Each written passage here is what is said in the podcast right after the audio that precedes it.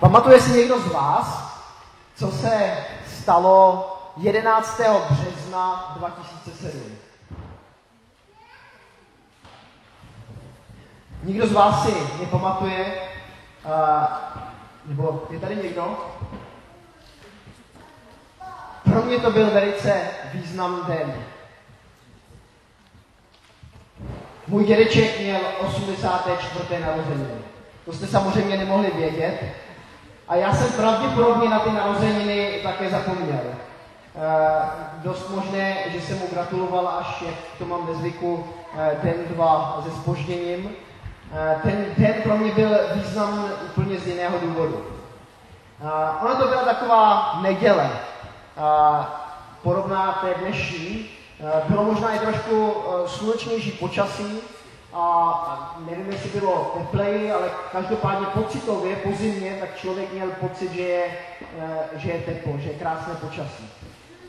V neděli ráno tak jsem byl na shromáždění, stejně tak jako vy dneska. Poslouchal jsem nějaké kázání. Už si nepamatuju, kdo kázal. Nevím, co kázal, jestli mě to nějakým způsobem zasahovalo, nebo jestli to šlo úplně mimo mě. Po obědě tak to začalo. My jsme se domluvili s několika studenty z našeho semináře, kde jsem studoval, že půjdeme někam ven. A mezi těmi studenty tak byla i ta nejkrásnější dívka celého semináře. A já jsem si s tou dívkou strašně rozuměl, dobře jsem si s ní povídal. Celý odpoledne tak jsme tak nějak prošli a povídali jsme. A když už se skloňovalo tak nějak, nebo schylovalo k večeru, tak jsme se najednou začali rozcházet. A já jsem se ptal několika lidí, jestli půjdou ještě na večeři. A nikdo nechtěl.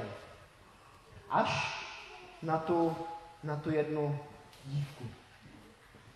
A já jsem si nepředstavoval, že to bude tak ostrý večer. My jsme šli ke mně na kolej, tam bydleli jedně kluci a měli jsme tam takovou kuchynku. Já jsem ze svých skromných studentských zásob tak jsem vybral nějaké to nejvhodnější jídlo pro tu krásnou dívku. A to byly opravdu, já jsem opravdu skromné zásoby. Vybral jsem totiž těstoviny s alrabiáta omáčkou. Víte, co je alrabiáta omáčka? To je taková hodně ostrá rajčatová omáčka. A jako dezert, nebo jako přílohu k tomu, tak jsme měli jablečnou přesnídávku. To byla naše večeře. Já jsem pořád nevěděl, jako kam to směřuje. Možná pod vlivem té ostré omáčky, tak najednou tak celá ta odpolední konverzace jak kdyby skončila. A my jsme byli ticho. A já jsem potřeboval sebrat všechnu svoji odvahu, aby jsem té krásné dívce, která tam se mnou seděla, vyznal po té ostré omáčce svoji lásku. Teď je to 10,5 let, co jsme s Nikou spolu. A možná si říkáte, proč na začátku žalmu 33, který máte před sebou na těch papírech, já ho nebudu teď celý číst, tak proč vyprávím tento příběh o tom, jak jsme se dali dohromady. Víte, ten večer měl pokračování. My jsme po té večeři, tak jsme šli k nám do pokoje. Můj spolubydlící tak byl náhodou pryč a měl se vrátit až v pondělí ráno. A víte, já měl najednou strašně hloupý pocit. Já byl až po uši zamilovaný. Byl jsem tak rád, že Nikol na moje vyznání lásky reagovala tak, že mi řekla, že teda ano, že to spolu zkusíme. A já jsem si říkal, když jsme tam spolu seděli v tom pokoji, a ty mě vlastně vůbec neznáš. Nikol, my jsme se tak poznávali, samozřejmě, že mě trochu znala, ale neznala mě opravdu, neznala úplně každý detail z mého života. A víte, Nikol tak byla, ona dala pár kluků košem přede mnou. A docela dost kluků tak se pokoušelo o to, s ní nějak navázat vztah. A teď mně se to podařilo. A byl jsem tak zamilovaný. A teď jsem si říkal, tyjo, jestliže mě ta Nikol teď opravdu pozná, nebo jestli mě pozná za nějaký měsíc nebo dva, tak ona mě dá tím košem taky. A já jsem sebral svoji odvahu ještě jednou. A začal jsem vyprávět o svém životě, začal jsem říkat věci, které jsem do té doby možná žádnému člověku ještě neřekl. Začal jsem být vůči ní velice upřímný. A když je člověk upřímný, tak se činí nějakým způsobem zranitelným. Já jsem měl obrovský strach, že když tohleto řeknu, když na sebe vyzradím ty věci, které možná ještě nikdo nikdy neslyšel, takže mě Nikol řekne, byli jsme teď 2 hodiny spolu, ale Jirko, s takovým klukem, jako jsi ty, já opravdu nechci být dohromady. Nikol mi to neřekla. Jsme 10,5 let teď společně dohromady. Ale víte, co je, nebo co byla moje největší chyba během těch 10,5 let v našem vztahu? Raději teď nezačněte střílet, mohli byste se ještě trefit do nějakých chyb, které jsem si neuvědomoval. Já vám řeknu tu chybu, o které si myslím, že byla ta největší. Víte, já měl, a myslím, že to má takhle každý, v nějakém vztahu tak má člověk každý spoustu možností klopítnout, padnout, udělat chyby. A já jsem těch chyb, a my jsme těch chyb udělali určitě celou řadu. A ta největší chyba, kterou jsem udělal, myslím, byla, že jsem někdy v našem vztahu byl neupřímný. Víte, ne neupřímný takovým způsobem, že bych Nikol něco nalhával, že bych jí lhal. Ale že po té velké zpovědi, kterou jsem na začátku našeho vztahu měl, jsem najednou některé věci nezačal říkat úplně otevřeně. Jako kdybych jsem některé věci tak trošku mlžil, nebo se snažil ponechat pro sebe. Nikol měla náhled na začátku našeho vztahu do všech těch pokojíčků mého srdce. Do některých těch pokojíčků, v kterých byl možná i docela nepořádek. Nahlídla do nich. A některé ty pokojíčky v mém srdci tak se pročistily. Tak tím, že jsem to řekl, tím, že jsem byl upřímný, tak se najednou začaly pročišťovat. Ale některé ty dveře těch pokojíčků, jako kdyby se zavřely a jako kdyby tam ta špína nějakým způsobem zůstala.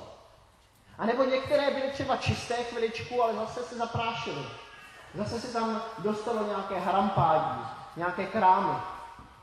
A já v tom našem vztahu jsem měl strach, že když tohleto řeknu, že když ty dveře znovu otevřu, tak mě Nikol odmítne. Tak Nikol možná řekne, víš, my jsme spolu teď takhle a takhle dlouho, a ještě jsme nebyli oddaní, já s tebou končím. Ale víte, moje manželka na mě věci pozná. Nevím, jestli to máte vy ostatní chlapi taky tak, ale manželky mají nějaký šestý smysl toho, že když člověk něco zatajuje, když v tom srdci, když v tom životě něco není v pořádku, že oni to nějakým způsobem poznají. A tak jsem byl časem donucen některé ty dveře svého srdce znovu otevřít. Znovu o tom začít mluvit. A některé ty nevyřešené věci ve svém životě začít řešit spolu s ním. A nevím, jestli jste se všimli, Žalm 33, tak začíná slovy. Veselte se spravedlivým Hospodinu, obřímným sluší chvalospěv. Co to znamená? Upřímným sluší chvalospěv. Myslím si, že to samé, co v nějakém vztahu, jako mezi mnou a Nikou, nebo ve vašich manželstvích, ve vašich vztazích, tak platí ve vztahu s námi a Pánem Bohem.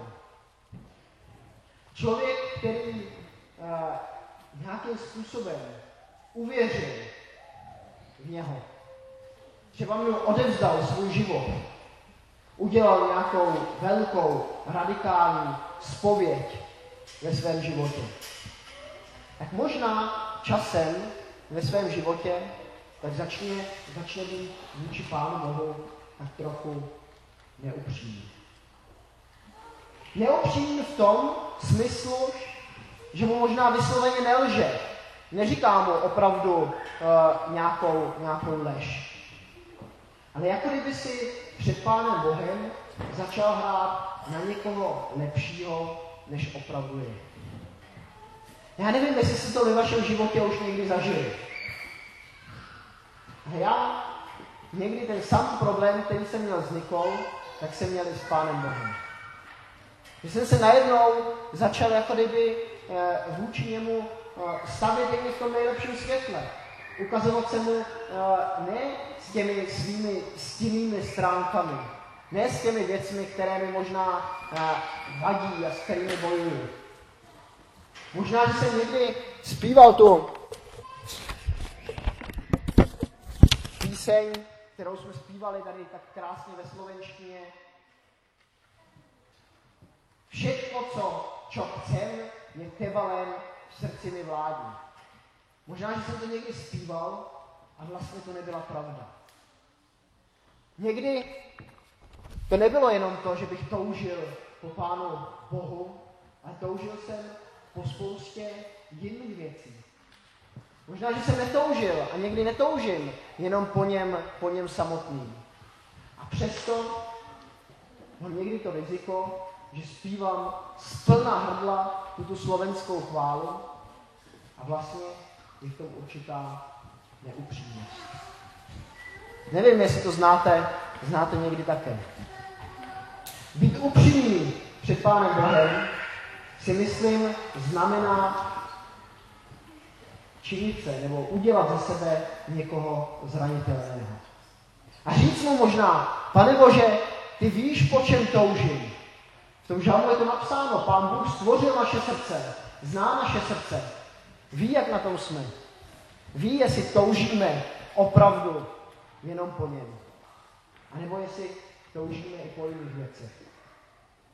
A když toužíme po těch jiných věcech, když toužíme po něčem jiném, než po Pánu Bohu samotném, tak upřímnost znamená to Pánu Bohu taky říct. Říct mu, co prožíváme, po čem opravdu toužíme, co bychom chtěli, aby on v našem životě možná udělal. Být upřímný tak znamená říct mu ty věci, které normálně ostatním neříkáme.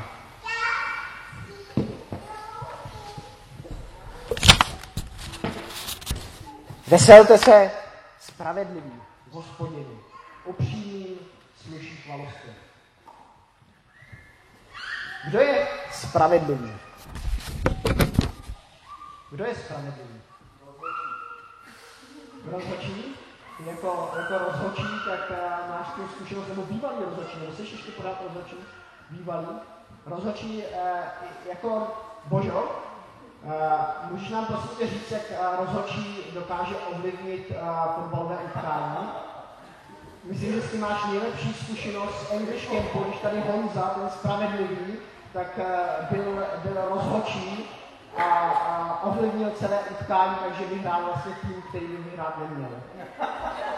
Ne vždycky je rozhodčí spravedlivý. Kdo je spravedlivý před Pánem Bohem? Petro, kdo je spravedlivý před Pánem Bohem? Ten, kdo ho má rád? Mhm. Nikdo není spravedlivý? Ten, kdo je ospravedlněn. A co znamená být ospravedlněn? Ona je to taková násobilka, malá násobilka víry. Co znamená být ospravedlněn před Pánem Bohem? Žít z víry. Žít z víry.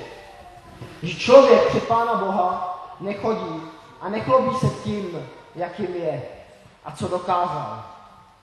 Nechlubí se těmi svými dobrými skutky a všemi úžasnými věci, které člověk tak nějak ve svém životě dokázal.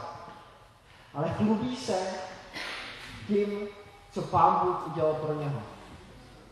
Spravedlivý je ten člověk, který nějakým způsobem je upřímný a vidí, že potřebuje ve svém životě Boží pomoc.